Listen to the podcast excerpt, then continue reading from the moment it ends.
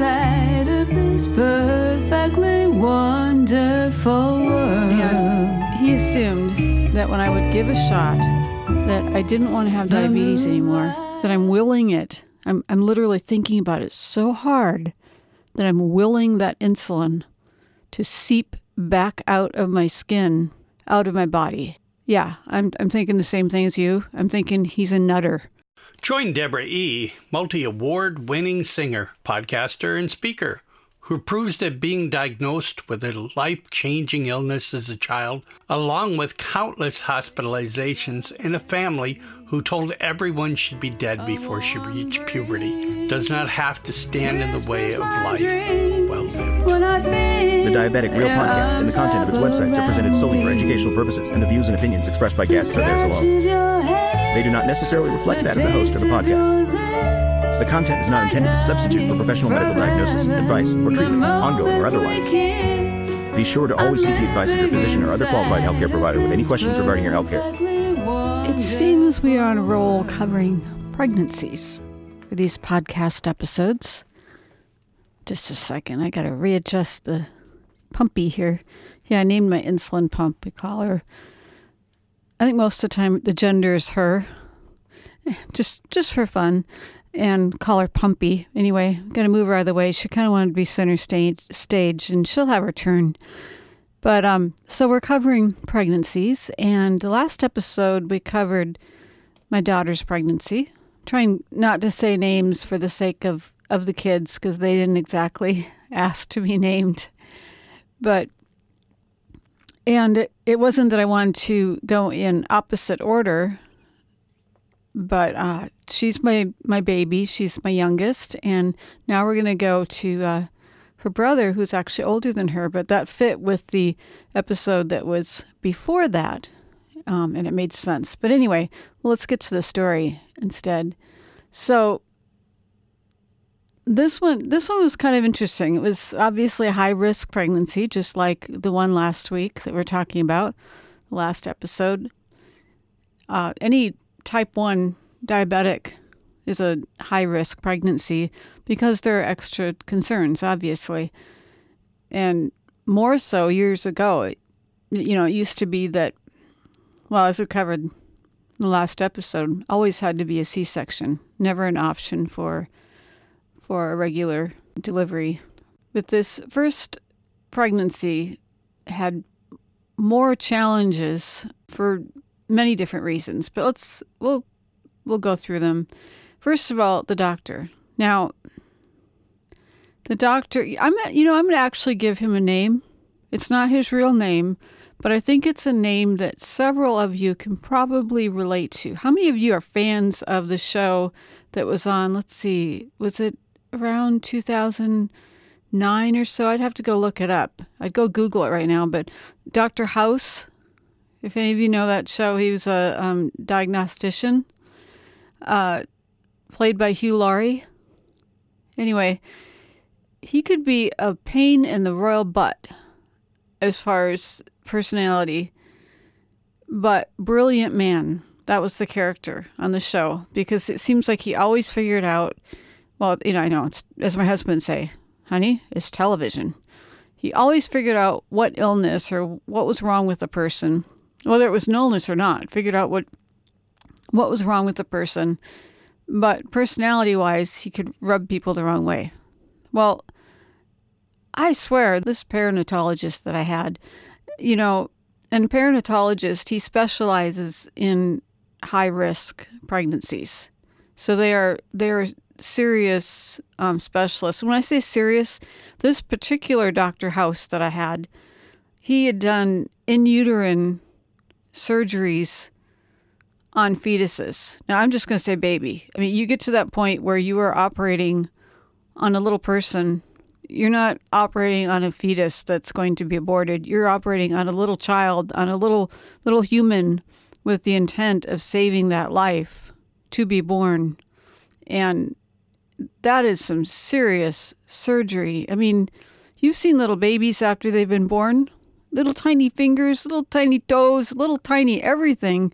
Can you imagine how little tiny that is in uterine? We're talking microscopic. Well, this this doctor that I had, brilliant doctor, he's surgeon and he operated on babies in uterine. So the man was brilliant, but personality, oh, I could not be married to that man. Anyway, so I was not complaining as far as having him on my case.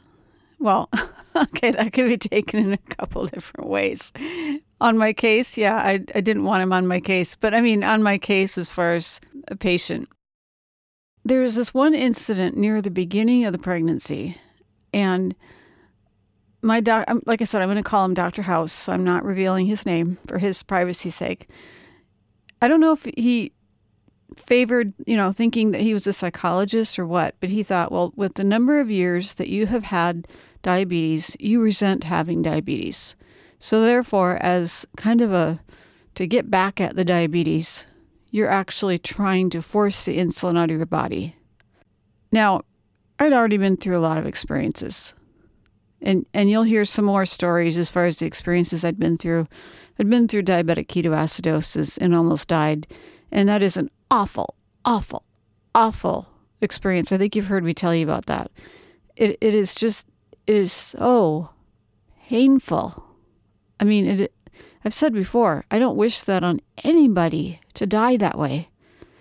And it's like why would I ever ever want to push the insulin out of my body and not utilize the insulin. I mean, this, uh, you know, the episode that you heard about cooking the, the insulin, it's along those lines.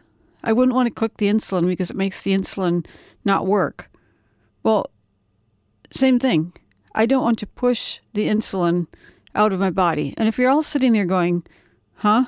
What is she talking about? Pushing the insulin out of her body. Yeah. Yeah. That's exactly where I was when he's saying, you're pushing the insulin out of your body. I'm looking at him and saying, What on earth? Or, you know, WTF? Pushing the insulin out of my body? And he said, Well, you, you're at that point, I wasn't on an insulin pump yet.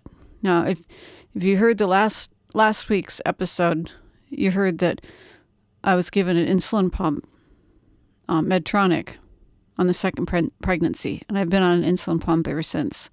Yay, Medtronic! Yay, MiniMed is actually the pump. But anyway, the first pregnancy, I was still on insulin shots, just like I'd had when I was first diagnosed. So at that point, we were doing four shots a day. We were, you know, trying to manage it as tightly as possible because for the sake of the baby, we needed this diabetes to be super, super tightly controlled. And he assumed that when I would give a shot, and the insulin would go into my body that I didn't want to have diabetes anymore. So then I would psychologically expel, like I would I would will that insulin that I just pushed into the tissue because you're putting it into the subcutaneous tissue in your body. It's not going IM, it's not going intramuscular, it's going subcutaneous. Just that that first layer, uh, you know, the skin that I'm willing it I'm, I'm literally thinking about it so hard that I'm willing that insulin to seep back out of my skin, out of my body. Yeah, I'm, I'm thinking the same thing as you. I'm thinking he's a nutter and he needs to go see a shrink because I do not have superpowers. I promise you. I don't have superpowers. I don't have any ability to make insulin seep back out of my body. In fact, you know what? I was so curious about this this thing that he's saying that I'm doing that I I actually tried it. I tried it. I put insulin in and then I sat there and I looked at the spot where I put the insulin in. I made sure that my I was at a point where I could handle it so that if I succeeded, I was okay. And I thought, okay, I'm going to will this insulin back out. I couldn't do it. I sat there, I'm willing you to come back out. you know, like I'm crazy. And I couldn't I couldn't will it back out of myself. I couldn't do it. No way. I could not have done that to save my life. So Maybe it's a nice thought, and somehow psychosomatically people can do it. I don't know. I, I, don't want to argue with the man. He is brilliant. I don't want to argue with the thought that maybe somebody somewhere, but even if it is possible, it certainly is not something that I ever want to do or ever wanted to do. But arguing with him was not accomplishing anything during our visits. So his answer was because he was bound and determined that I was doing that, he forbid me to give my own shots. Yes, I was a little bit of me was hurt. Like you don't trust me to give shots to myself after I've been giving my shots to myself since I was eight years old. That that's ridiculous. I was a little bit angry. I was a little bit, you know, I was I felt humiliated. I felt, you know, all those feelings. You can make a whole list of them, and you're probably right as far as how I was feeling. But my focus was on the baby. I'm not trying to sound like a saint, but really that is the focus. Let's get this baby into the world as healthy as possible. So we had to, it was a strange schedule, but we had to somehow figure out how my mother could come over to my house. Yeah, talk about humiliating. I mean, here I'm living with my husband in my own house, but I have to have my mommy come over and give me a shot as an adult woman because I'm not allowed to give my own shot. Yeah, I should have been rebellious and just snuck it and given my, my own shot, but I was a good girl. I was following the doctor's orders. And my mommy, who happens to also be an RN, would come over and give the shot. My husband, who up to that point had never given shots before, I mean, why would he have to? He married a woman who, I mean, I'm very much so. I take care of myself. You know, I, I can do it myself. I've been saying that since I was a little girl. I can do it myself. So I always took care of my own health on that one. Of course, my husband helped me and supported me, but he had to learn how to give shots. I mean, the nurse in the in the office, all the nurses were always sweet. All the OBGYN nurses and and they were so supportive. I think they thought this was a little crazy too, but they were very supportive and they they taught my husband how to give shots. And so my husband would give the shot before he went to work. My mommy would come over and do, I think, one during the day, and then my husband would be home at the end of the day and he'd give the other shot and then the bedtime shot. Oh, I'm telling you, people, I felt so humiliated. Anyway, so we got past that one. I wanted to fight with Dr. House, but it again doesn't do any good to fight with him about any of the issues. So I just tried to zip it, which wasn't wasn't necessarily easy, but I think it was a learning experience to see if we could learn how to zip our mouth. Oh, there was one other event, and speaking of events, my mother was having a family event, and it actually, my husband and myself, we were the honorees, if you will. It, and she had gone all out. I mean, she'd made all the food, and my mother could cook. My mom, if you will. I mean, she made little English tea cakes and just, oh, and my parents had this big, beautiful house, and it was a big deal. I mean, there were like 100 people coming over, and the whole thing, and invitations had gone out. I mean, you would think it was a ball. It was the equivalent of having a ball. And basically, we were the honorees. We were the, the guest of honor.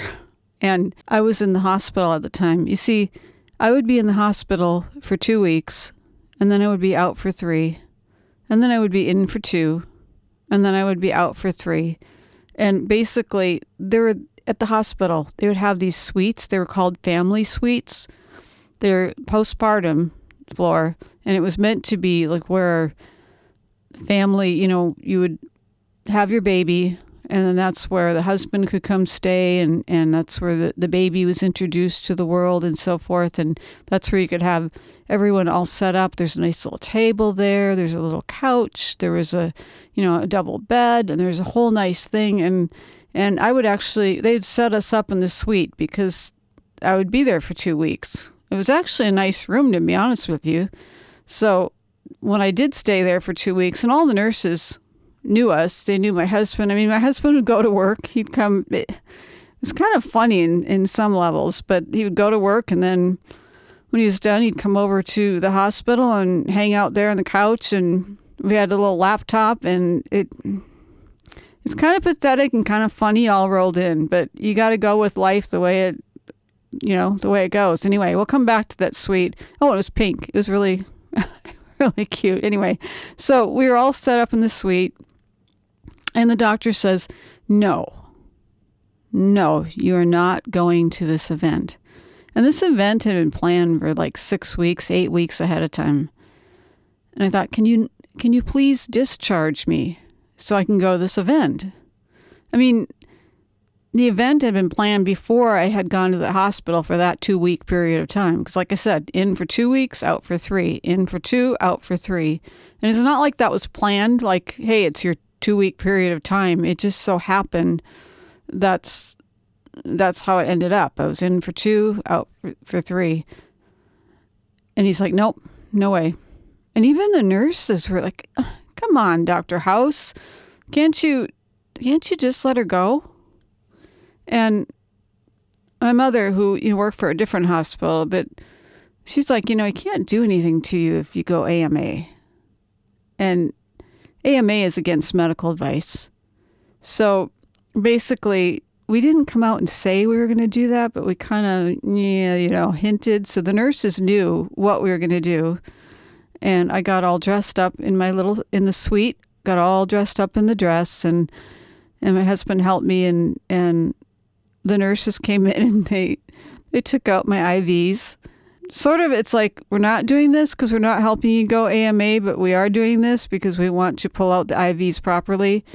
Kind of a strange situation. But then I got dressed up. I went to the event. I was the honored guest, and then we came back, and the nurses just carefully put IVs, fresh IVs, back in and tucked me into the, the hospital bed. And oh, and of course, my mom made up a nice tray of goodies for the nurses as thank you. And we brought food back and everything for the nurses, and they loved it. But it was just this, it was never spoken about.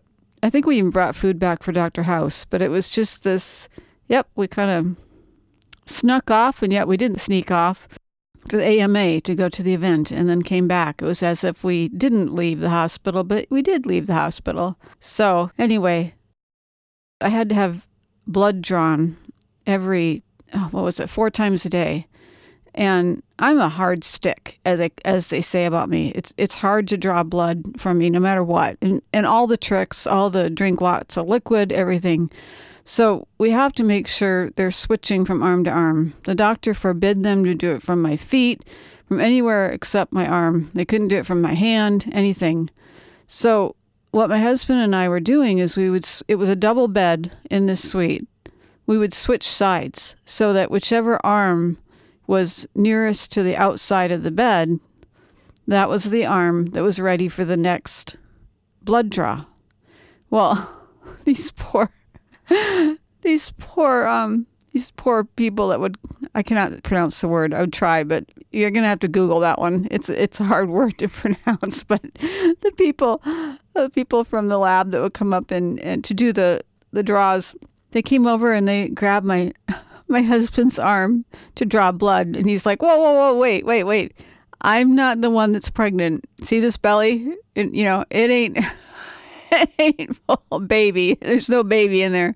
But I'm thinking, can you? I do not have a hair. I mean, my husband, you know, he's he's not like you know the creature from the Black Lagoon or anything like that. But I mean, he's he's got a hairy arm, and I do not have a hairy arm. And I'm thinking, what do these people think that this woman has a really super super muscular and and hairy arm? But it's like, come on, guys, my arm is like half the size of my husband's.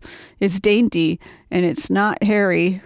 it's I'm over here, people. I'm on the other side of the bed, but these poor people, we kept we kept them hopping, literally. Fortunately, my husband caught them before they took the wrong blood and realized that they had a non-diabetic male that was pregnant.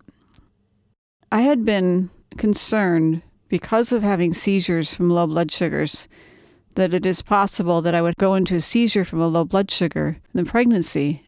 And that was always my concern. It turns out after both the pregnancies, because that was considered that was a concern that I had with both of them. I found out that for some reason, a di- now I don't know if this is for sure. I don't know that I want to go test the theory, but I guess a diabetic body will not have a seizure while it's pregnant. That's what the doctors say. I'm not 100% sure that that's true for all humans. But again, I don't think you want to go out there and actually test it. What I found out was it will simply die. It won't go into a seizure, it'll just die.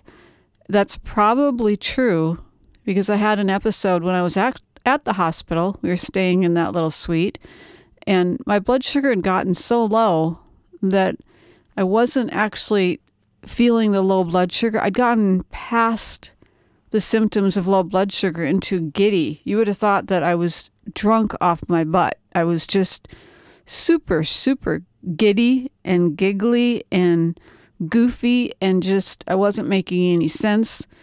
And my husband was there at the time. And thank God my husband was there at the time because I think I was getting ready to go take a bath. And he was with me and had I been alone and the nurses had, usually the nurses go with you and, and they would have gone with me, but had they not caught it, I would have probably crumpled up in a corner, gone to sleep, and I wouldn't be here today. And I was feeling off. And so he mentioned something to the nurses, and I tried to do a blood sugar, and the, the meter would not read. So he grabbed the nurses, and it just so happened that one of the the people was coming up for a lab draw anyway, so they took blood. But when, of course, when the meter wouldn't read the, the blood sugar and it said it was too low, they're like, no, no, no, you're you're drinking sugar right now. And so they grabbed juice. And my husband had, he, we always, even though the hospital would treat the low blood sugar, we always kept sugar soda on the um, right near the window there. Well, my husband had it, so it was nice and cool, even for him to drink as well we, we like I said, we were set up like styling there since we were there for so many weeks. So we grabbed sugar soda and I downed it right away. Well, the lab took the, you know, took the blood down to the lab and they processed it. They called up to the postpartum because I was staying. It's I'm staying in postpartum even though I haven't delivered yet because it's not normal that that women stay before they have the baby like that. So it's the postpartum floor. But they called up there and they're like, "Is she alive?" It's like, "Is who? What?" He said, "We just checked the blood sugar. This blood sugar is 16. This woman is dead." Oh no no no! She's not dead. She lived through that. She lived through the blood sugar. said, "Oh yeah, we caught it we gave her juice." And they're like, "Oh." They were scared when they saw how low the blood sugar was in the lab. And there aren't meters that will read that low, but the hospitals, of course, have the machinery that will will read that low, and they caught that the blood sugar was 16. So I think maybe the doctors are correct when they say that a diabetic body will not actually go into a seizure. It just simply has a blood sugar that will go so low that you just expire.